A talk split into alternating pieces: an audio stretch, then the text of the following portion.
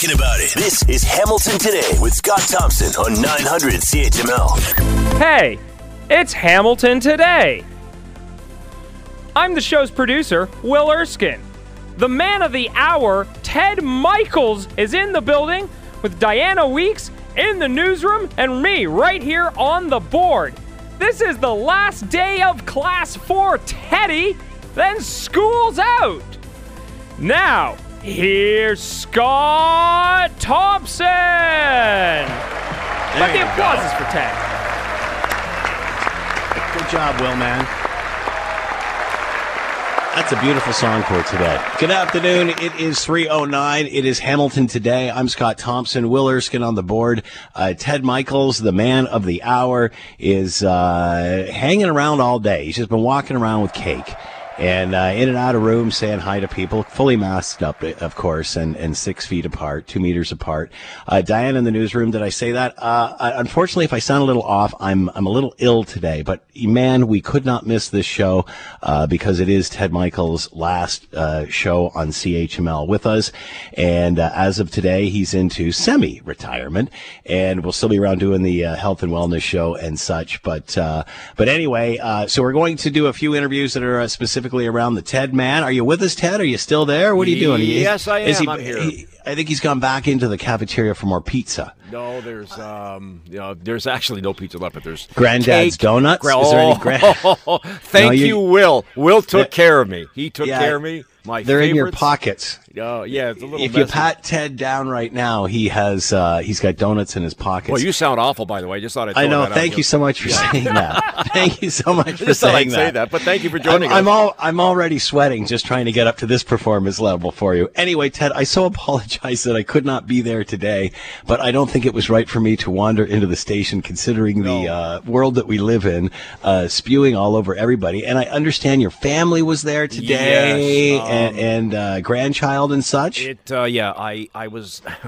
for one of the rare times in my life, I was speechless. I mean, I walked in and this, you know, the, the the members of the staff that could be there that uh, were, you know, socially distanced and all that. But when I saw my family, my grand, um, look at me getting choked up already. I know it's okay. Um, when I saw them, I just, I just totally lost it. It just, it was such a surprise and uh, such a, uh, a tribute today. They uh, gave me, a, whoops, I don't know what that was. They, uh, they, it was my pacemaker. Uh, they uh, gave me um, uh, a nice parting gift, but what it was, I I don't know, I didn't know what I expected, like a card or whatever. But uh, they announced today that I am uh, one of the newest, the new inductee to the CHML Hall of Fame, which is downstairs in the lobby oh man, that's amazing. I don't deserve it. Oh, oh, get away, get away! You do so. I got shivers up my spine when you said that, and for me, that's that's good because I got feeling in my lower extremities. you know, it's uh, it- it's such a big day for you, Ted. What are you What are you thinking about? Is this is uh, you know, kind of what, what was it like when you got up this morning? You know what? I uh, I didn't sleep well last night. I got up this morning. I thought, okay, just let me get through it because I I knew I had a feeling something was up today here. Uh, but I didn't know that they were going to do what they did, and I kind of walked in the building. Okay, take a breath, and whatever happens, happens. uh, and then surprise, and then so I, you know, uh, the waterworks have been here all day, um, and again, truthfully, it's I now understand when a, a an athlete says when they retire, you know, Yeah. the, the game, whatever, it's the people and and and the people that I saw today. Um, because we've all, of course, been working here. Uh, a lot of people have been working remotely, but there's a few of us that have been working here uh, because we can't do our jobs remotely. Um, and we have become so tight, tighter than we normally have. And it's such a team effort. And I was just over overwhelmed today by all the. Uh, I was thinking that earlier today because you know I'm not part of that bubble that gets to go in, uh, but there is a small group of people there. I think I was there once over the course of this thing to get a piece of equipment or something. But anyway, I, I noticed that, and I could tell that you guys that were there, and there's, there's got to be only about a half a dozen, if that, that are still manning the newsroom and such, and people like Will, the producers. Yep. Uh, so it, it must be pretty. It, it must be quite a bond with just the few of you floating around that place. Yeah, it is. Um, Um, you know, and and it's pretty much like, look, the newsroom uh, people who work in this industry know what it's like. It could be obviously It's very the nerve center. stressful. It can Yeah. be very, you know, we get mad at each other, we curse, we scream, but we always hug it out at the end, and nobody takes it seriously or, or personally rather. But again, uh, it, given this situation in a pandemic where there's just a, a handful of us. Put it this way: if somebody pulled ego or somebody didn't get along here, it would upset the apple cart big time. so Yeah, yeah. nobody did that. So it, it, you know the the the team uh, feeling here. Uh, I mean, it's I'm. You It's a special place. Yeah, I'm. I, I'm not. Uh, you know, blowing smoke up people's backsides. It really is the case. So uh, we know you're not fully retiring. No. So because we're starting the show and if people hearing this, then they're hearing it for the first time, they're going to freak out. So tell everybody what the future Well, what, plans are. What I'm going to do, uh, I finish today at 5:35. By the way, uh, quick note: uh, my Facebook page will be we will be doing my final newscast live on my Facebook page at 5:30 today. a lot of a lot of people are, are doing it just because they want to see if Oh, you if are so down. lucky. You are so lucky. I am not in that building today. You Yeah. are so lucky. I'd be I'd be behind you making faces and.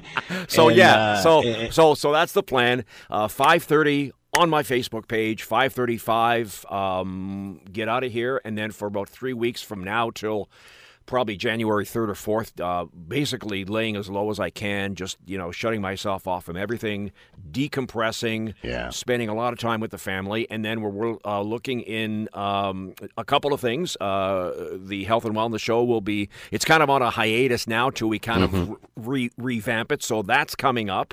Um, also back doing Mac football next year, and still working on a special event for mental health that I hope to get uh, finalized and announced in the early part of next year. So not going to be here on a daily basis, but I'm not going to be far. Put it that way. That's pretty nice when you think about it. That's just the right amount of Ted. I'm just kidding. Uh, and if you want to pass along your well wishes to Ted, send us a note, Scott Thompson at 900CHML.com. You can call Will as well, 905 645 3221, star 9900 on your cell. We'll pepper them throughout the show. The show is about Ted. It's all Ted all the time, including a couple of his uh, cool guests that uh, have been a big part of his broadcast career and his life well here at CHML. All right, it is the time of the show where where we focus on a small business in the area, and uh, this one, boy, has its own reputation. Granddad's Donuts, family-owned shop, has been providing old-fashioned donut and fritter options uh, with a welcome cup of Java since ni- uh, 2007. Introducing you to Samantha Whips, manager of Granddad's Donuts, 574 James Street North in Hamilton, and with us now, Samantha. Thanks for the time. Hope you're well. Hi. So, uh, Samantha, uh, what is the secret behind Granddad's Donuts? Obviously, uh, Teddy's favorite. We had some in the house just a couple of weeks ago. Uh, these aren't your Granddad's Donuts, to be honest, or maybe they are. Uh, these are not the average donut. Can you explain?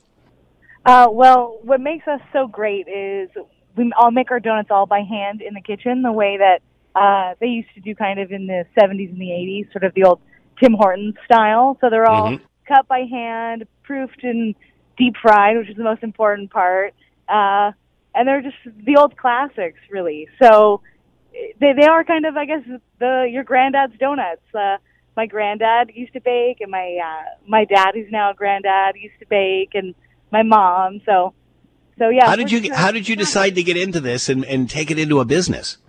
Um, back back in two, the early 2000s, my parents um they met baking at Tim Hortons, uh, but they had gone on to do some telecom type sort of things.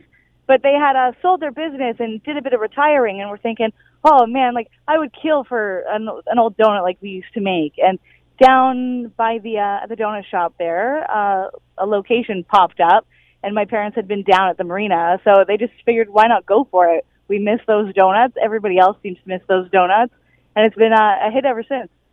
So they he they actually retired and then decided to get back into it. Yeah.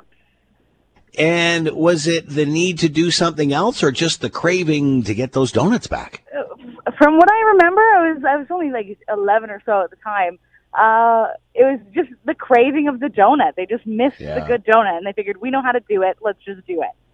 Are you surprised at the response that how Oh. these places have just taken off lately? Oh my God, the last few years especially has been insane. I never would have thought there like we've won awards for being like the the food of Hamilton. We've won uh, like the Spectator's People Choice Awards. We really are um, like a staple, and it's really nice to feel. Do the parents say, "See, I knew it would work"? um, yeah, sometimes they, my dad says. My mom was a little more skeptical. My dad knew from the get go it would be uh, a good shot. So, how has it been with you getting through a global pandemic? How has that altered the business, man? With comfort food and stuff, I can see this stuff um, flying out the door. Thankfully, we were considered essential, which was nice because um, we are just a donut shop, right? Um, but because we were able to stay open, even serving one or two people at a time, we were able to stay stay relatively busy. We did curbside, we did everything we possibly could, um, just to try to keep open because it's like a small little luxury that we could have when you couldn't do anything else. So. What's that? What is it? What does it start like? What is a day like at the donut shop? When does it so start? It starts at about nine o'clock the night before. Hmm. Um, that's when our baker comes in. He starts prepping for the evening shift, um, and then by about one in the morning is when we start uh, deep frying donuts. And so it's a pretty early process. And I, am just looking at the featured donut, the cherry loop. Oh my goodness, that's just unbelievable right there. Uh, give give uh, give us an idea of some of the big movers at uh, so at uh, the Granddad's. most popular one uh, by far, especially right now, is a walnut crunch. Uh, we could we could probably sell only walnut crunch and still do all right, but um, after that, it would be our apple fritter, the orange twist, uh, the Ghostbuster, which is a donut dipped in chocolate and filled with whipped cream. That's one of our most populars as well. And website, if you want to find out more, granddads.ca, granddads.ca. They're located at 574 James Street North. Samantha Whips with us, manager of Granddad's Donuts. You got to check these out if you haven't. Uh, check out the website, granddads.ca. Samantha, thanks so much for the time. Be well. We're all hungry now. Awesome. Thank you so much. Take care. It is 327. Sorry? Congratulations to Ted on his retirement. Thanks so much. We'll pass that along to him. And by the way, he's enjoying a box of those that have been stowed away somewhere where only he can find them in the newsroom right now. I can guarantee you that. If it's happening now, we're talking about it. This is Hamilton Today with Scott Thompson on 900 CHML. Uh, good afternoon. It is Hamilton Today. I'm Scott Thompson. It's 349. Will Erskine on the board. Ted Michaels and Diana Weeks in the newsroom. Feel free to jump into the fun. Send us a note, Scott Thompson at 900CHML.com. If you want to send us a well wish for Ted, even uh, want to record something with Will, 905-645-3221. Star 9900 on your cell. We'll love you. Uh, we'll let you give your well wishes uh, to the big old guy.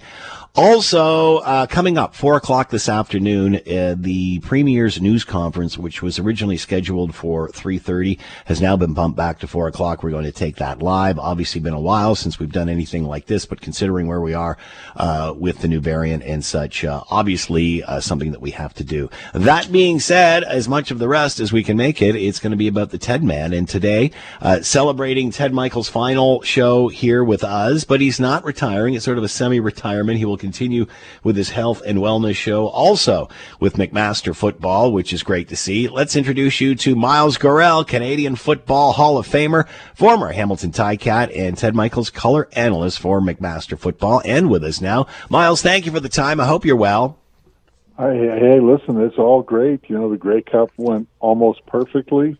And, you know, as long as we still get to listen to the dulcet tones of Ted Michaels on the radio speaking about health and wellness, and the McMaster Marauders will all be fine. There you go. Well said, Miles. Well said. Since you brought it up, your take on the Grey Cup and, and what you saw and your thoughts after we've all digested it.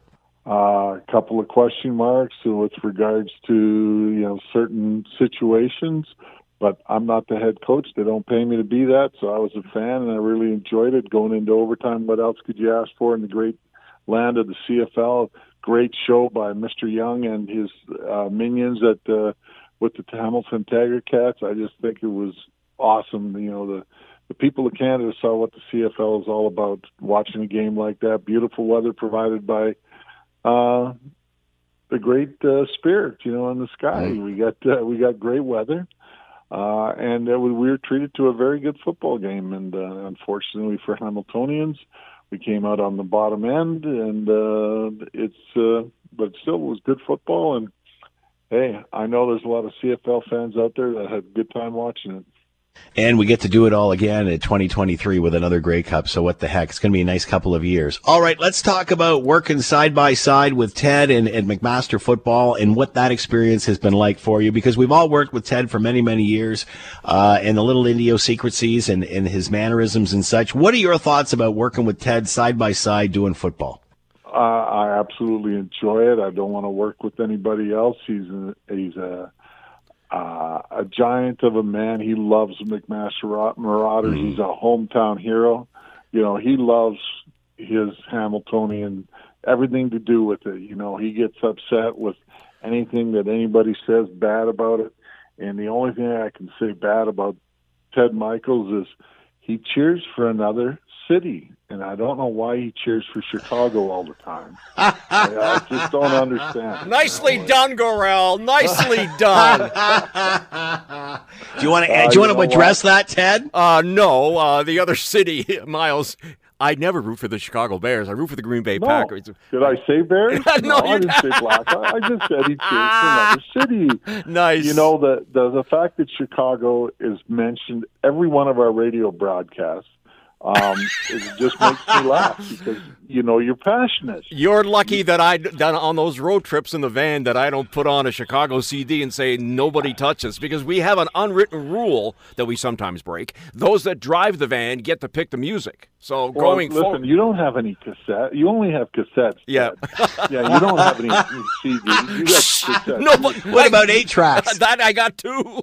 he's got a he's got eight tracks. He just doesn't have the player anymore in his van. So. the player jammed with one of the tapes. So, yeah. uh, Miles, elaborate on that. What's it like uh, on a road trip with Ted? It's awesome. He likes coffee. He likes donuts. he could be a policeman, but you know, it's fun. We talk football, or we talk, uh, you know, classic rock music, and you know, Chicago's part of that group, and Chicago wasn't a bad band, and uh, but you know what? It's oh, wait a sec, right there, Miles. Wait a sec, right there. You said you know uh, that Chicago wasn't a bad band. Okay, but that doesn't sound like a growing, a glowing recommendation. There must have been some tension in that van. Oh no, that it's it's like that. It's not my cup of tea. But then, hey, um, you know, not everybody can have. You know, that's why you know uh, Baskin Robbins made fifty three flavors. you know, so, and uh, you know, where else would you get get Jerry Garcia? You know, ice cream. So. I, uh, I I love it. I mean, anybody that's passionate about a certain thing and is able to talk about it and knowledgeable about it, as Ted is, as he's as knowledgeable about the Marauders and about what's happening in Hamilton, yeah. that takes precedent over anything else. I don't have to like them to be a fan of, of what Ted likes. So that being said, what are you putting in uh, the player when it's your turn to drive? Oh well, you know I, I'm I'm eclectic at the best of times, and you know I'm going to put in Rolling Stones when I want to speed it up a little bit, and you know I'll put in a little Willie Nelson when I'm feeling nostalgic. You know I'm uh, I'm a multifaceted uh, mu- music lover, and uh, I got so much musical talent I can turn the radio on. Other than that, I can't do anything. You know, I couldn't tell you one note from another. And you were the like guy that rock. you you were the guy that kept insisting that "Moves Like Jagger" was a great song. You kept singing it to me when it came out. You know, all those years ago. I, I could move like Jagger if I fell out of the van. Yeah, yeah. I could roll along. I could roll like a Rolling Stone. Is about the only time I could.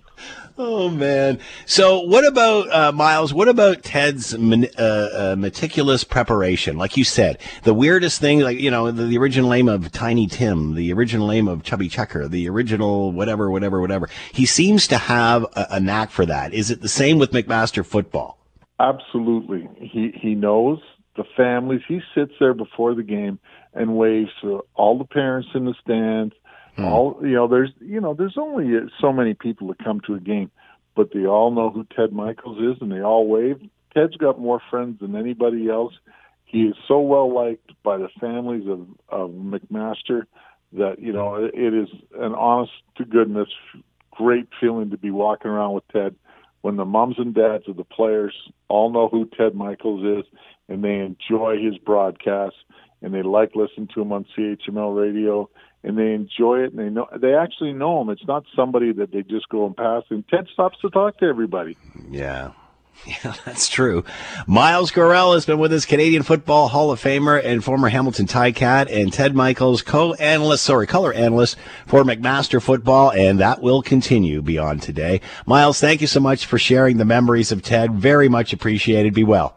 Congratulations to Go ahead, Ted. after a great career. Yep. Keep up the good work. Yep. And See you know what? We'll see you in the future. See you next Take year, Miles. guys. See you. Love you, brother. Uh, we're going to uh, bump back the uh, the roundtable just a bit. You'll hear it the, uh, coming up shortly. But I uh, wanted to bring Dr. Ahmad Khalid in, health policy expert, and kind of sum up what has uh, we've just completed the news conference with Premier Doug Ford and of course Dr. Moore and Health Minister Elliott. Basically, what they have said is uh, 18 plus now eligible for a booster as of next Monday, three months after your first. Uh, 50% capacity limits on large sport venues and entertainment venues. Um, scaling up the uh, the shots per day, and they're saying they can hit somewhere between 200 and 300,000 uh, if uh, possible. 127,000 shots yesterday. Uh, there will be more mass vaccination clinics coming back up into the uh, online and workplaces, getting into uh, individual workplaces and such uh, as well. Pop up testing, more testing coming as well, including malls, transit hubs, and even the LCBO. Your chance to pick that up. Let's bring in Dr. Ahmad Khalid, health policy expert. He's with us now. Doctor, thank you for the time as always. I hope you're doing well. Same to you, Scott. Thanks for having me again. So, your thoughts on uh, your thoughts on where we are and what the uh, news conference revealed today. Your, uh, where, where's your head at now? Well, I think that the news conference didn't say anything that we didn't know or anticipate was going to happen. That the provincial government was going to put measures in place to really try to uh, control the escalating numbers of COVID, uh, of Omicron variant. We know that the numbers are quite alarming, Scott, and when we see the projections of what that would look like in the future, they're going to be quite high. So I think what the province is doing right now is is using tools it's used before in the past that we know are effective. That includes vaccination, increasing the third dose uh, eligibility, and making sure that we're able to ramp up that uh, number of people who are vaccinated. And two is to reinforce the idea of a public health intervention, safe hand hygiene, social distancing, and physical distancing as well. Boy, if we were getting lax at all, this is another blast of reality, isn't it, Doctor? It is absolutely. It's a you know, and, and it's it's you know unfortunate. I know people are really tired. Everybody's experienced pandemic fatigue. We all keep thinking that this pandemic is over. I, I empathize and I relate to everybody out there hearing us uh, tonight. That you know you're not alone. I will. I mean that's the key message here is that whatever you're feeling, everybody else is feeling, and not just here in Canada but across the world. Today there were very disturbing news from the UK that they had 76,000 cases in one day. Um, so imagine uh, the difference between another country and us. And so, you know, the, you know, just to say to everybody that you know, speak to somebody if you need to, and and and make sure that you are seeking the support to help you get through this turbulent times that we're going through when we first started talking about this new variant a couple of weeks ago, uh, medical opinion, especially out of South Africa, suggesting it wasn't quite as severe as others. But again, as we've seen, the transmissibility is seems to be going through the roof on this. What, what have you what what do you have to say on that issue uh, of it being more transmittable, uh, but yet not as dangerous now with what we know? the message has always been consistent when it comes to Omicron. We always said that it is highly transmissible, but it's unclear the, the health outcomes that happen because of the virus. So we knew from day one that, you know, when Omicron takes a hold in a community, it's going to spread like fire. And we're seeing it. This is not a surprise to anybody. We've anticipated it. We've been talking about it. None of us really know the impact it has on health of, double, of people who are double vaccinated. Uh, we know that it has very bad effects on people who are unvaccinated, just like the original coronavirus. But on people who are vaccinated, we're still waiting on the data. We're still waiting on the evidence to see the impact it has. You know, it also plays out differently for us, Scott, here in Canada, because we're a national healthcare system. We're a public healthcare system that relies very much on, you know, being able to not have a big strain on the system to accommodate for it. So any increase in case numbers that can lead to increase in the number of patients in our hospitals puts a strain on our system and our healthcare workers who are really burnt out at this point. Uh, I was surprised when, I guess not surprised, but relieved when last week they announced that 50 plus could now uh, uh, register for their vaccination. I was I got in pretty quick. I'm in next week, so that's that's great. Now it's down to 18 plus. What are your thoughts? And I guess that's for those uh, that have. It's been three months since their last shot. My thought is we're using every tool, every crayon in the crayon box to get ahead of this because the data looks like it's suggesting to us that we're going to have like very high numbers of case uh, and people want to get back to normal life. And so, if we have the science and we have the tools, then we need to employ them. I think the big issue that the province was trying to figure out, and perhaps why this is speculation why they didn't do this earlier, is because they were trying to figure out how do we ramp up the supply. Like we have the, the enough vaccines, but how do we make sure that we're able to distribute it again? Because, you know, we reduced the number of vaccination centers after the second dose. We don't have the same capacity we had at the height of the pandemic last summer.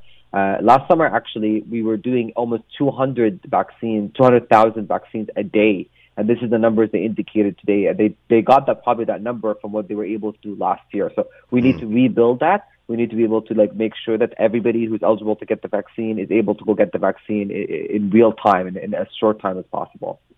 Uh, also, reduction uh, capacity limits to sporting, large sporting venues and entertainment venues of over a thousand or more, uh, 50% capacity. Uh, some are asking, should that be in the restaurant and hospitality business? Should things change there? If you want to base this on the science, the answer will be yes. You know, reducing capacity people, that means you're reducing the physical distance between one person to another. The evidence is clear on that, that that does help in reducing the number of case counts.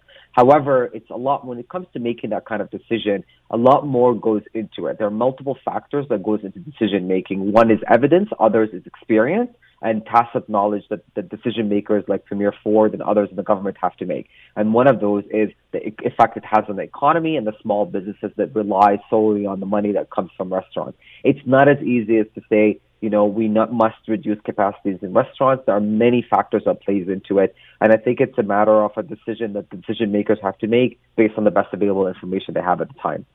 Uh, your, uh, we've also heard uh, news from the federal government saying international travel not recommended at this point. Your thoughts on anyone who's talking or thinking about traveling over the holidays? Obviously, the holidays are, are fast approaching. Your thoughts on travel? Well, I'll tell you something personal uh, that I've never shared before. I was supposed to travel over the holidays to be with my family uh, in the Middle East, and I've canceled mm. my trip. Uh, mm. That rule doesn't apply for everybody. I made that decision because I realized that you know there are we, the future is unknown, and so I empathize with everybody out there who's paid a lot of money to make travel abroad and is unclear about the regulations. I mean, we're hearing that from Canadians across the country who are saying we spent a lot of money into planning those holidays, and we're not sure whether what's going to happen. Are we going to be allowed back in the country? What does that look abroad? Uh, you know, it's going to be individual based. My advice to everybody out there who's contemplating their options, check that you have your insurance, uh, that you bought this on a credit card that has good insurance, weigh out your options, and make the best decision that suits you and your family at this time. Uh, what about holiday plans in general, Doctor? Uh, obviously, people are gearing up. Uh, we we know what's happened last year and in past holidays. How do you compare last to previous? or sorry, the well, the current to pre to previous? Well, what I know now is that we've known that you know face masks, social distancing, and hand hygiene do work and they're effective. And so what I'm trying to say here, Scott, is that I'm not one to say that you shouldn't see your families over the holidays. On the contrary, I recognize from the evidence that there is a huge toll on mental health of people and that family connection is exceptionally important in getting people to feel like they're still alive and they can, you know, have a, a feeling of normal life. So my suggestion would be exercise your own level of caution. So instead of having to a Christmas dinner possibly with all the cousins and aunties and uncles, maybe limit it to immediate family at this time, just so that you're extra safe. That doesn't that makes that, that you know that doesn't stop you from being with family. It just makes you feel like you're you're more in control of the current situation. And I heard uh, one uh, person say, "Here we go again," and then a doctor corrected them and said, "No, let's not. Here we go again because we're in a much different place than we were this time last year." We are in a different place than last year. We know what works and doesn't work. Last year, you know, on your show, we've talked a lot about the emerging evidence that kept changing. Now the evidence is very conclusive.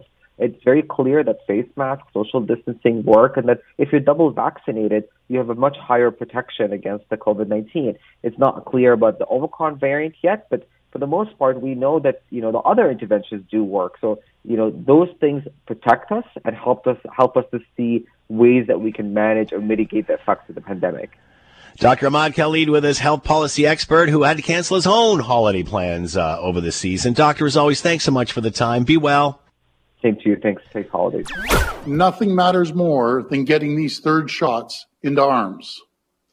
To that effect, we're urgently expanding eligibility As of Monday, everyone 18 years of old and older will be eligible to get their booster shot three months after their second dose bumping back the roundtable uh, to a little later on in this hour, just due to the news conference that ended uh, just, uh, I guess, around 4:30ish, a little after that, and talking about some uh, new guidelines set out by the Ontario government, including 18 plus will be eligible for a booster as of Monday. Those that are uh, three months after their first dose, 50% capacity limits on large sporting venues and entertainment complexes as well, and more testing, more vaccination as we try to ramp this up. Let's bring in Jonathan Dushoff, professor of biology, at McMaster University, studying the spread of infectious diseases, including COVID-19, and as part of a report from the science and health leaders informing Ontario's COVID-19 response uh, with uh, new emergent evidence. Jonathan is with us now. Jonathan, thank you for the time. I hope you're well.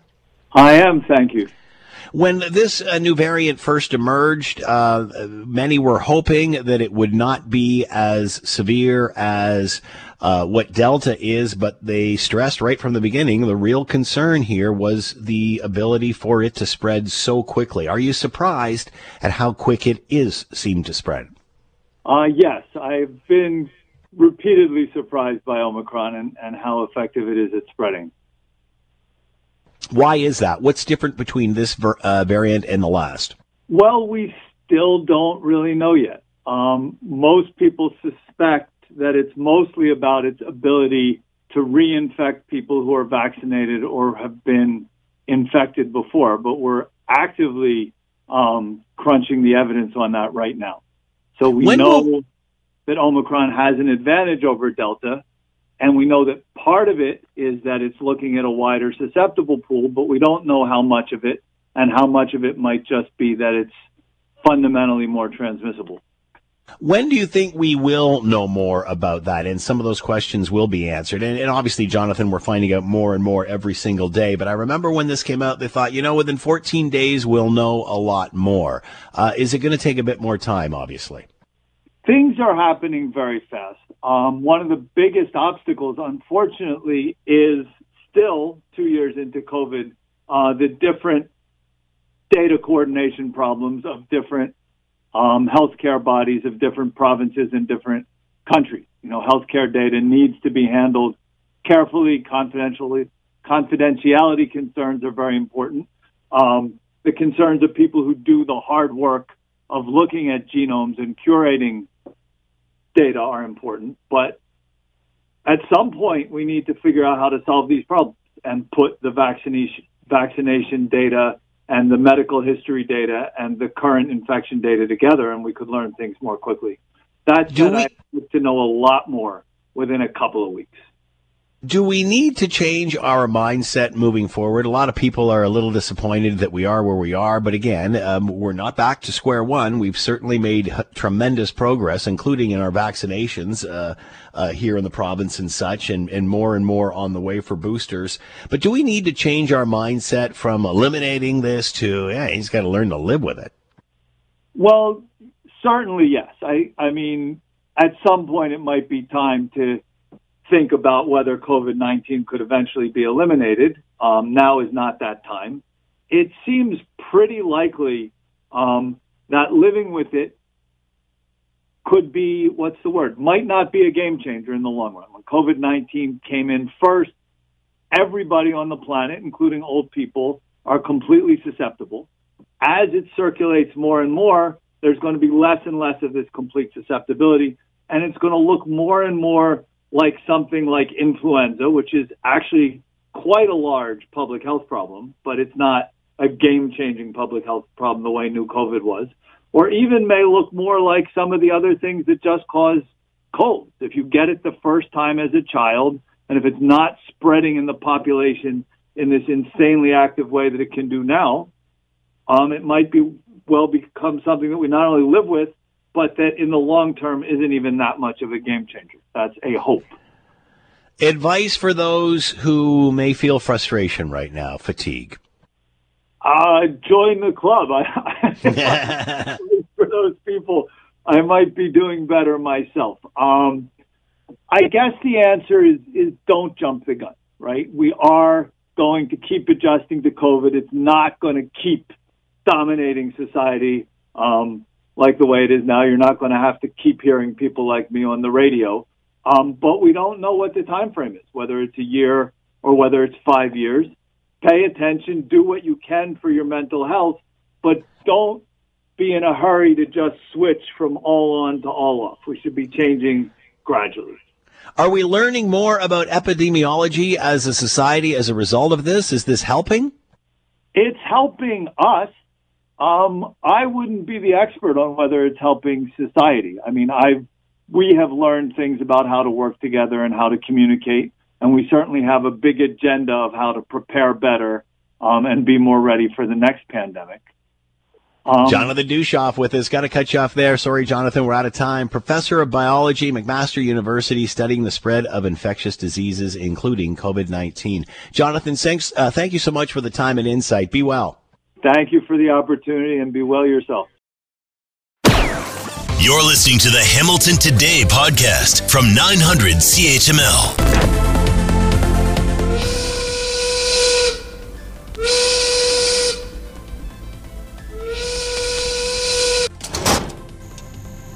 There's the Christmas lights warming the cockles of your heart. As you hunker down. Uh, good afternoon. It is 510. It is Hamilton today. I'm Scott Thompson. Will Erskine. Thanks. I don't need any more heat, man. Uh, Phil Erskine. Uh, Phil Erskine. I've changed your name to Phil, Will. Uh, Will Erskine is on the board, uh, trying a lot to mess me up. Uh, I'm a little under the weather today, so please uh, bear with me. That being said, I would not miss uh, Ted's last broadcast, uh, and feel free to jump into the conversation or send Ted a note. Scott Thompson at 900chml.com. The phone lines are always open, 905-645-3221, star 9900 on your cell. And when you think of Ted, you can think of, especially for us around the radio station and the newsroom, uh, the Green Bay Packers, the Philadelphia Flyers, MAC football, CFL football, when he hosted the fifth quarter, his health and wellness show, uh, and everything he's contributed to the ongoing uh, uh issue of mental health. The big Chicago concert, I think that's one of my best memories working with Ted uh, when we did that uh, up at Carmen's. Burlington Food Relief, the honor he received from the province. And uh, we're trying really hard to get a statue erected of Ted, but we're not sure if that's going to happen or not. All right, uh, we we didn't get to the roundtable today because there's too much other stuff going on. I, I, don't know why Ted wants to retire because there's just so much stuff going on. Uh, you know, there, there's lots to talk about. We could continue this forever, but I want to bring in Diana Weeks and Lisa Pileski, uh, two of the younger people who are in the CHML uh, newsroom and work shoulder to shoulder with Ted uh, every day. Thanks so much, Diana and Lisa, for joining us. I hope you're doing doing well? Yeah. Yep. Thanks. so I want once again together, girls. Yeah. uh, I want to talk about your experience because uh, you know, my goodness, I've known Ted for an awful long time and, and been. I, although I, I, haven't worked in the newsroom with him, I've, certain, I've certainly been in and out of that room many times uh, while he's doing his thing. And I, I, I want you to uh, give me your your best memory of Ted and working in the newsroom and what comes to mind uh, when, in fact, uh, you know, Ted finally uh, walks out the door later today. We'll start with you, Diana. What's what's your best memory of Ted Michaels? Probably when I first met Ted, um, and that was uh, when he interviewed me on his uh, health and wellness show before I was even working here. Mm. Um, yeah, about my own mental health struggles. So I felt like I really had a bond with him on that level when it came to uh, you know reducing the stigma of mental illness and and stuff and all the work that he did. So I felt like we were really on the same page there, and I really you know grew to respect Ted for the things that he's done uh, you know in the mental health field and mental health journalism. Um, you know, he's he's really a beacon in in that regard. And then I actually met Ted a second time again, like a little bit late because I didn't really, you know, hang out with him too much that day. I met him at one of his events that he was doing um, down at the First Ontario Concert Hall, which was a benefit concert that had Motown music. We all know that yep, Ted, yep, Ted loves yep. that. So I went and covered it for uh, CHCH News, which I was reporting for at the time. And it was actually, I don't know if anyone knows this, but uh, Ted and I were talking over coffee while we were waiting for, you know, some of the acts to show up.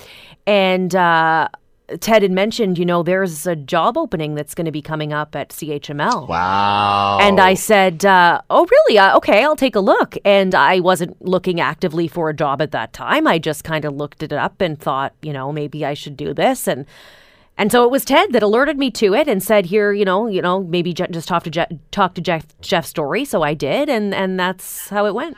So The rest is history, as they say. Yeah. What about you, Lisa? What do you think about when you think of Ted? And as a young reporter, what have you learned from working with this guy? Well, I mean, I started off kind of part time. I was a board op, um, kind of, you know, on the other side of the glass. So for the longest time, I was just really listening to him on the on the uh, on the air and being like, "Wow, uh, maybe I can be in that position someday." And maybe, and he he he would talk to me whenever I would actually get to go out and do reporting stories. He would always tell me like, you, you know, you do a really good job, and and you you would fit in well here if you ever get the chance to be hired full time. And thankfully, I did get that chance, and then I get to work alongside these legends in the broadcasting industry, and I'm just like, wow. So I mean, I have fun, especially since Ted and I are the Polish people in the newsroom. So we're the- Yes, that's the- right. I never thought of that. Yeah, so I call him my Polish pal. So Ah, that's great. I know. Yeah, we're gonna miss seeing him for sure. So, what are you going to miss? Because he's a little bit of a curmudgeon in the newsroom. Let's be honest. It's Ted. What are you going to miss? Oh, uh, I mean, we're gonna miss his booming laugh. I think that's one of my favorite things. Is you can always hear him laughing in the hallway, and um, his, his him saying "You'll rue the day," which is one of our favorite catchphrases of his. It looks like he's about to get on mic. He's he's get, he's getting set up in the studio with Diana here. So Well, guess what's about to happen? Uh, we're going to do a tee up here, and Um, then Ted Michaels is going to do his last newscast. Go ahead, Ted. I don't have the script in front of me because I'm in a different studio, so I have no idea what's coming up at 5:15 or uh, 5:30 because I don't have it in front of me. I actually wrote some up for you. Thank you. Go ahead, Lisa. What does Ted have coming up at 5:30? yeah, what's Ted What am I working about? on? So this is what Ted's going to say in his last newscast. We're going to learn about moving up booster shots for adult Ontarians. You know, uh, finding a man who destroyed a TV in a fit of rage Yep. after the Grey Cup Oh, game, man. and a warning for Canadians looking to travel internationally over the holidays. Well, Ted will have all those stories and more coming up. Yes, I will. In his final newscast at 5:30. And we can't wait. Yeah. Uh, also, you can Lisa. watch it on your Facebook page. Is that right, Ted? Your my, last one? Yes, my the Ted Michaels Facebook page. We're having uh, Scott. We uh, uh, Will wants to be the best boy. We've uh, assigned the key grip and the gaffer as well. Uh, so I thank you. So Will's Will's beside himself because that's what that that's what he wants to do. All right, sounds good. So listen right. to the last one coming up at five uh, five thirty, and go to Ted Michaels' Facebook page. Uh, you can watch him do the last one. Ted, uh, our hearts are with you. Uh, we'll be listening in just a sec. It is five sixteen. Uh, news coming up at the bottom of the hour. All right. The federal government released its first fiscal update yesterday. Has it changed things? Does it mean anything? Does it make the last election any more relevant? Let's bring in Geneviève Tellier, professor, School of Political Studies, University of Ottawa, and with us now. Hello, Geneviève. How are you today? I'm fine, thank you very much. Thank you for taking the time to join us. Uh, first question: Why now? Why why would they do this yesterday? Um, uh, were were we expecting it? Did we know it was coming? It was long due, I would say, because normally we table such an update in November. That Mm. has become a ritual, and it is pre- precisely an update, meaning that uh, in the mid of this of the year, we would like to know how are the finances of the government, and so uh, are we on the right track or not, and uh, all those kind of information. So that's pretty much standard to have that kind of information released. Now, because Parliament was not uh, back to work in November, it was pushed again uh, a bit in December, and so personally, I find it somewhat late. Um, and and one part of it, part of the explanation is because we had an election, and so everything was postponed. But uh, I would have much preferred to have it uh, a year, uh, a month before, which is normally what we do uh, every year. Uh, most thought that there might be more time after this uh, last election in order to get to this. Is this due to pandemic, uh, the pandemic situation, or just that the it seems to be changing so quickly? Uh, yes, I, I think it's due partly to the pandemic, but at the same time, I cannot. Uh, I, I also think that the government uh, is kind of cautious, doesn't really know what to do. Uh, we have waited a lot before Parliament resumed, went back to work, um, and as you said in your introduction, uh, we kind of question why we went into an election, and so this is all part of the scenario, I would say, in the sense that uh, it it has been published somewhat late. There's not a lot of stuff or, or substance into that document either. And uh, as for the pandemic, uh, with all the uncertainty that we have currently, it's not very clear where the government is going. So what we've learned is that broadly speaking, we are on the right track from an economic point of view. Uh, there is also money for the pandemic. That's okay. I'm not sure it will be enough considering what we are seeing today, uh, yesterday with the new variant. Um, but yes, there are a lot of uncertainty. So that may be one explanation. But at the same time, I think that the government is trying to read exactly what is the message that was sent with the election, an election that probably no one wanted and that we don't really see the, the, the use. And so we kind of see it. We saw it in the speech of the throne a month ago, and now we kind of see it also in the update. Many have questioned uh, prior to the, the the mini budget or economic update that came out. Uh, many questioned new directives from the government, uh, Chrystia Freeland, to uh, the Bank of Canada, and focus, focusing, telling it to focus more on uh, political issues such as perhaps housing or such, and less about inflation, fiscal policy. Your thoughts on this? I did notice that also. Um, it, it, was not the first time she said that. Uh, the Trudeau government in 2019 had already told us, uh, send us a message, and at the time uh, the government was saying, uh, is it the role of the Bank of the Canada just to stick to the inflation um, uh, target? And so they were kind of questioning that and uh, asking, could we do things differently? Personally, I'm not sure it's a it's a good initiative or it's a wise initiative to broaden that. Um, it has been 30 years, 30 years now that the Bank of Canada has managed well inflation. Um, we know what to expect with inflation until maybe this year, and so we know the commitment of the Bank of Canada to to to uh, control the inflation rate. So we know it's between one and three percent, and it has been quite successful into that. Now, if you enter other consideration into the picture this means that probably inflation will no longer be your priority, and this brings more uncertainty. So um, I would like to know more about that. Uh, I have heard the state hear the statement of the Bank of Canada this week saying we are still committed on our target between around 2%. Um, but will do we see other things? That's kind of a question mark. And if so, of what kind? What exactly the Bank of Canada wants to do? And considering that the Bank of Canada cannot do everything, so what will be the new priority? So I, I'm still in the expectation phase, uh, wanting to know, wanting to know more about that. Is this designed to take attention away from rising inflation? Why why would you do this? Because you're kind of pushing debt on to future ge- uh, generations. So why would you do this? Um, yes, maybe uh, it's also trying to. Uh, I think the, go- the, the Trudeau government has a new economic vision, uh, trying to have a much uh, active role uh, from the state, uh, more spending. That's for sure. Since 2015, that's that's obvious. This government spends, and and believe that by doing so, it will stimulate the economy. it's not are totally uh, wrong. Uh, we did not see, uh, we do see that uh, the economy has increased, but at the same time there are other issues. And so yes, the current issue is inflation, and you know, frankly, the, what we see currently with inflation, there's not a lot of solution that the government could decide now. Uh, the the problem with inflation is the problem of supply. There's not enough good to provide to to to, to consumers mm. to the market, and because of that, we see prices increasing. Now, can the government do something and produce more goods? The answer is no. So, what do you do? You try to help businesses, so you need uh, to provide grants to more money, but that also may create inflation. So I think that currently government, and not just the Canadian government, but most government around the planet, are scratching their heads, thinking, okay, what do we don't do now? Do we have a problem? What's the best solution? And probably yes, they're kind of um, trying to have some time before uh, uh, saying what will be the, the, the new course of action.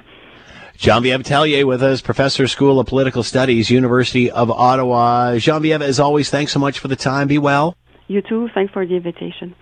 It is 528. Ted Michaels' last newscast on the way. 900 CHML. It's 5:30. Good afternoon. I'm Ted Michaels. May get some drizzle tonight. Temperature near 10. Right now it is 9 degrees. Ontario expanding COVID-19 vaccine booster eligibility to all adults provided it's been 3 months since they got their second dose. Residents 18 and over will be able to book their vaccine starting Monday, and the premier said the new push will require all hands on deck. We're urgently setting back up mass vac sites and hospital clinics. More and more pharmacies are coming online every single day. Now, the province has announced starting at midnight it's capping capacity at 50% for indoor venues with capacity greater than 1,000 people. That includes sports facilities, theaters, and concert facilities. The federal government is now advising against any non essential travel outside Canada. Health Minister Jean Yves Duclos made the announcement this afternoon, citing concerns about Omicron. The rapid spread of the Omicron variant on a global scale makes us fear the worst for Canadians that may think of traveling. Duclos also said arrival testing capacity will be expanded and more details are coming soon. Hamilton Public Health is recommending enhanced health and safety measures for local schools to reduce the spread of COVID 19 and the Omicron variant. The very latest from CHML's Ken Mann. Effective immediately, Medical Officer of Health Dr. Elizabeth Richardson suggests resuming validation of daily screening if possible. Dr. Richardson says that's one of several recommendations. We are recommending cancellation of in person staff meetings, social gatherings, holiday events, and for all elementary age students to stay in their respective cohorts at recess. Hamilton's COVID 19 case numbers continue to rise as the highly transmittable Omicron variant takes hold. There are 93 new cases in the city, with the seven day daily average up to 56. Hospitalizations are up slightly to 29, seven of those patients in local ICUs. Schools, meantime, are the setting for most of Hamilton's 28 active outbreaks. Ken Mann, 900 CHML News. One of Hamilton's most popular sports bars is asking the public for help in identifying a man who it says destroyed a flat screen television Sunday night after the Tiger Cats Grey Cup loss to Winnipeg. In a video posted to the End Zone Bar and Grill social media channels, two men who appear to be dressed in Tiger Cats gear entered the foyer of the bar. One of them punches the flat screen. The statement implies the pair was not happy with the outcome of the game and they took it out on the poor television. Surveillance video can be found at 900chml.com. If you need to fill up or top the tank, head to a Pioneer gas station today. Territory manager Michael Stevens tells Good Morning Hamilton the company is donating 3 cents from every liter of gas you buy today to the CHML Christmas Tree of Hope in support of the Children's Fund. It's quite simple. You just come into the stations, you fill up today, three cents is donated. Uh, if you need to get your fuel anyways, we're just trying to keep it as simple as possible. There's 41 Pioneer stations participating in the Golden Horseshoe from Hamilton and Burlington to St. Catharines over to Brantford. The goal this year is to raise $30,000. And a final note I have just completed my last newscast. I'm now heading into the world of semi retirement. Working in my hometown at a station where local means everything was an incredible honor. To the team here at 875 Main Street West, you people are truly incredible. To those that have reached out recently, your words truly mean a lot. Thank you. I'm Ted Michaels. News Next 6 coming up. Weather and traffic on Global News Radio 900 CHML. This is an email. I wanted to send Ted off today and I was able to go to the station and see the crew like you. I wouldn't miss it. The last six years knowing Ted has been such a positive experience. Uh, he's so full of life and I can always count on a hallway discussion about him talking about his family. His health and wellness show was an honor to work with him over the years and hearing how many people have been impacted by the show. Lots of love, respect from us all. That's Krista Taff, the sales manager here at uh, our group of stations, Corus Radio, Hamilton, including CHML. So the uh, the tributes are coming in fast and furious. If you want to send yours before he's out of here, send us a note, Scott Thompson at 900chml.com. I will make sure it is forwarded uh, to him before his uh, email is shut off. I'm just kidding. All right, uh, we've been uh, we've been gracing the show with not only news conferences about pandemics, but also those who know Ted and some great stories about Ted and and and what he has meant to various people, whether it's uh, listeners, whether it's those that are on staff here at the radio station, or those in various businesses and and organizations throughout uh, the great city of Hamilton. So let's bring in Ron Foxcroft, Canadian businessman, Fox 40 World, creator of the Fox 40 whistle. 40 Ways of the Fox is the new book, CEO of Fluke Transport. And we'll leave it at that. Ron Foxcroft with us now. Ron, thank you for the time. I hope you're well. Oh, I'm well, especially on Ted's final day of him going into semi-retirement. And Scott, you know, uh, I've known Ted since he's been in high school, and of course, when he when he took broadcasting at Mohawk College, I know some of his classmates, and they confess to me that's how long I've known Ted. That Ted would do very well in radio. Uh, they knew it because he had a face for radio. kind, of, kind of like you and me, Scott. there you go. Yep. Uh, you, you know, I I, I want to tribute Ted, but. um also, since knowing him since Mohawk College, I have a lot of smut on Ted as well. So let's hear it. You know, we can't we can't have him go out the door without putting a little smut on Ted. But Ted, you know, he's done so much. He loves the Green Bay Packers. He loves the Flyers. He loves Mac football. Now, one little thing about that, and Miles Gorrell will confess to this. On the drive home from a Mac football game, Ted loves coffee, but he's got the uh, short arms and long pockets. He's never ever bought a coffee for anybody anywhere. He met Diana Weeks and and and they talked about the opportunities at CHML and they had a coffee. I know on the airwaves of your show that he never bought that coffee. And He's never bought a coffee. But um, you know, I I do want to tell you a, a little prank. Uh, he loves the Green Bay Packers, and there was Yeah. this one game where I had tickets. My son got to referee the Green Bay Packers and Philadelphia Eagles at Lambeau Field. Ted knew I had tickets. Now, really and truly, what he didn't know, I was going to take Paul Johnson, who's a equally, equally big Green Bay Packers. In fact, I was on a Zoom call with Paul last night, and he had the Green Bay Packers helmet in the uh, over his shoulder, which Ted would love. Anyway, Ted knew I had tickets, called me every day for 30 days.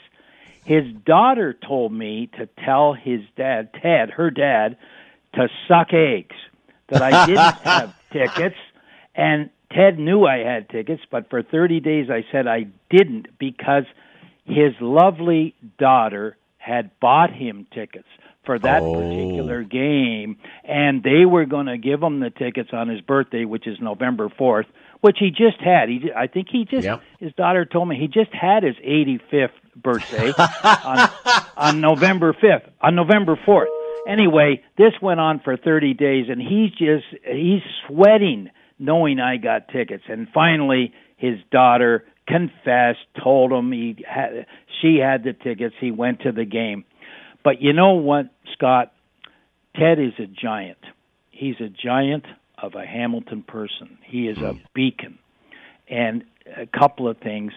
Uh, in Burlington, when we had the flood, flood relief in Yep, yep. 2014, 3,500 displaced families, Ted volunteered to be the director of communication for that project. So we raised, uh, I think, $3 million to get people back into their homes. And it was monumental. I'll never forget it. His concert for health Yeah. and wellness and mental Yeah. health. Chicago. Scotty, what do you say about that? Also, and nobody's mentioned this, all the work he's done with the Round the Bay to raise Yeah. enormous amounts of money for St. Well, had the team at Hospital. CHML, had the team at CHML for many, many years and, and ran it and runs it all the time.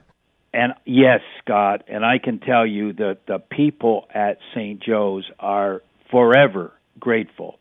Ted is a giant, and I'm I'm going to make sure that everybody calls him. I'm going to f- confess too. Running the fifth quarter, Rick Zamperin will tell you Yeah. after a Tiger Cat loss is very difficult. Yes. He, he would confess- always come in and tell us about how bad it was after a Tiger Cat loss. Oh well, what what I didn't tell him, the late Brian Mullan, Chief Brian Mullan, and I would Yeah. set up callers to call Ted and rip him No. in the skin. Yeah, I've never confessed that, Ted. I confess, Chief and I had some people call in just to make you squirm. So uh, I had no idea you've known this man since high school. Absolutely, absolutely, and at Mohawk College, and all of his friends and classmates at Mohawk College. How did you I know him back then?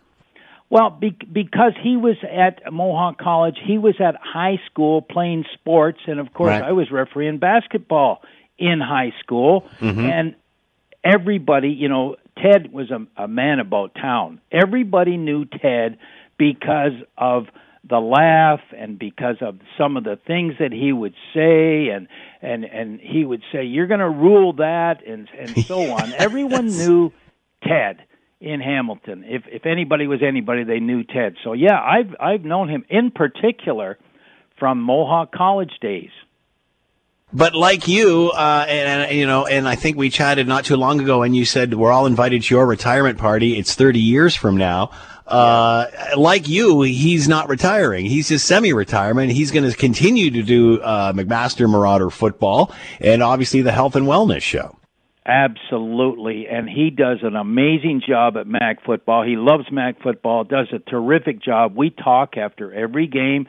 Him and Miles Gorrell are are terrific. They're joined at the hip, and um, what he does with the health and wellness and so on. Once Ted believes in something, he dives in full bore, one hundred percent.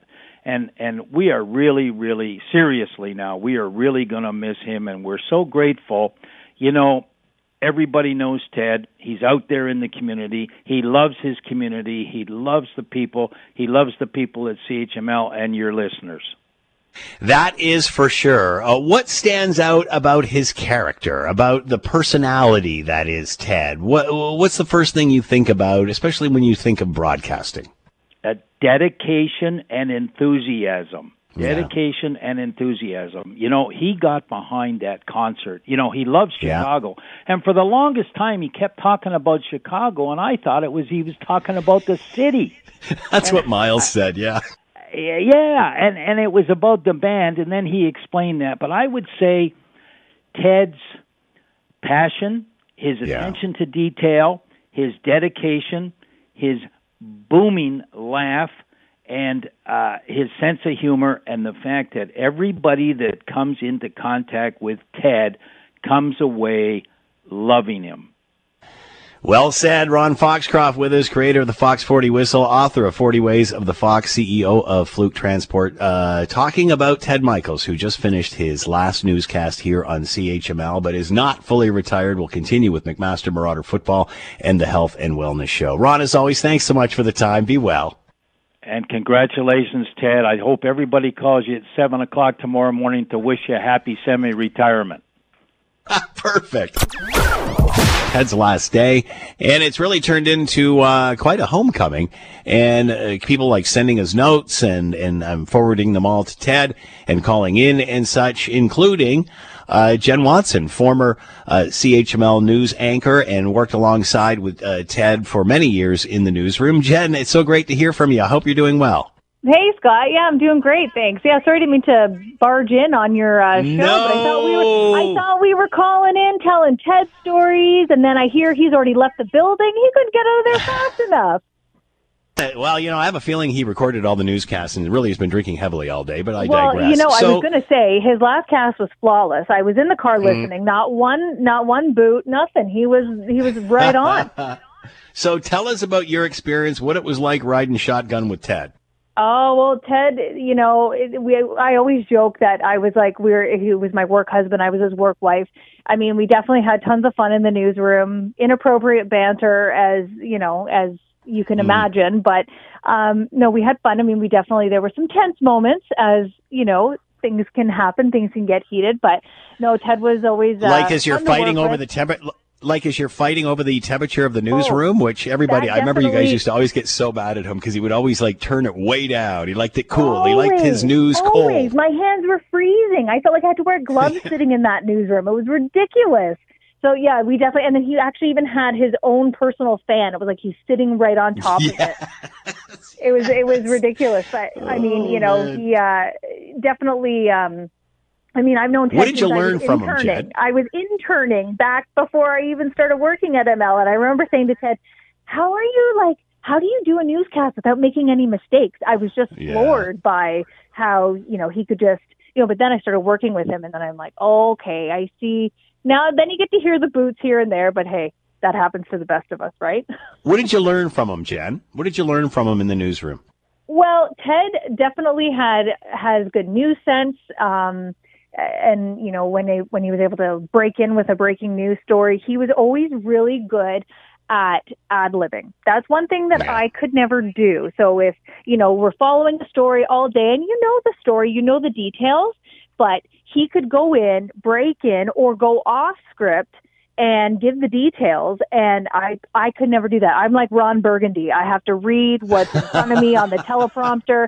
So that I was always very much in awe of him being able to do that and very concisely and and very well. So Jen, thanks for calling in. Much appreciated. Say hi to Jay. Jay McQueen, obviously, uh, the two of these two have been married forever, have a beautiful family. And we played a clip of uh, Jay and uh, Ted earlier on, so thank him for that. Oh yeah, no problem. I know I've got some bloopers in there too, but I I, I was too slow to to pull it up. But I hear you. just send it Thanks so much, email. Jen. Be All right, well. Take care.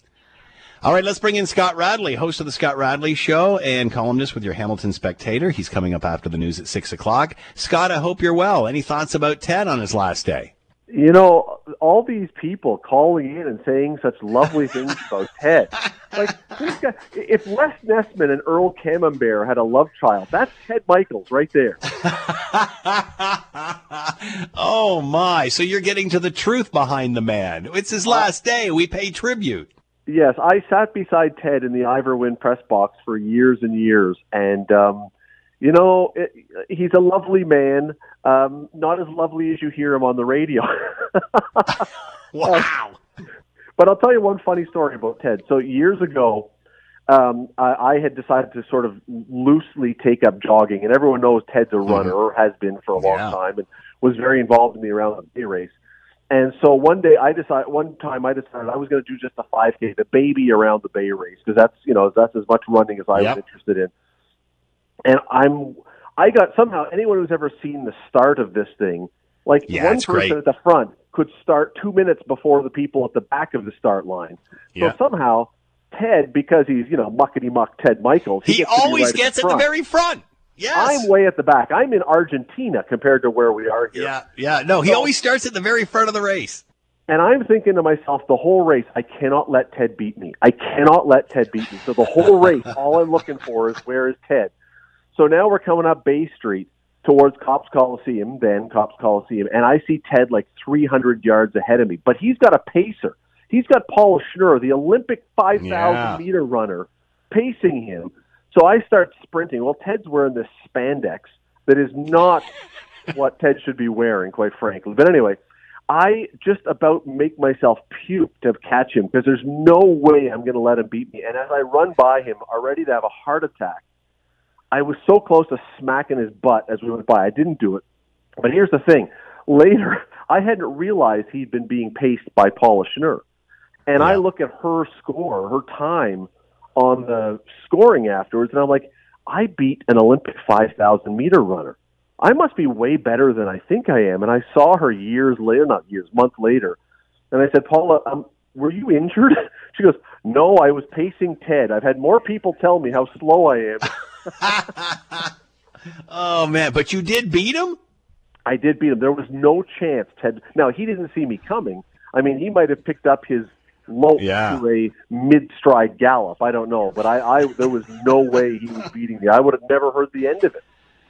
Oh man, another great memory of Ted Michaels. Scott Radley's been with us. Scott Radley show coming up next right after the news, and you can read him in your Hamilton Spectator. Scott, as always, thanks for the time. Have a great show tonight. No problem. Thank you to Ted and Diana and Will for the show today, and thank you for listening. Uh, for the last word, if you don't mind, I'd like to step up on top of the CHML soapbox and just like to say, uh, for my friend Ted, that uh, it's been an absolute pleasure. You have been an absolute mentor and professional to all of us, and we will never forget your laugh, your mood, your quirkiness, and the fact that you are the DJ of the newsroom. So, Ted, to you, all the best in your semi retirement, and don't stop being Ted.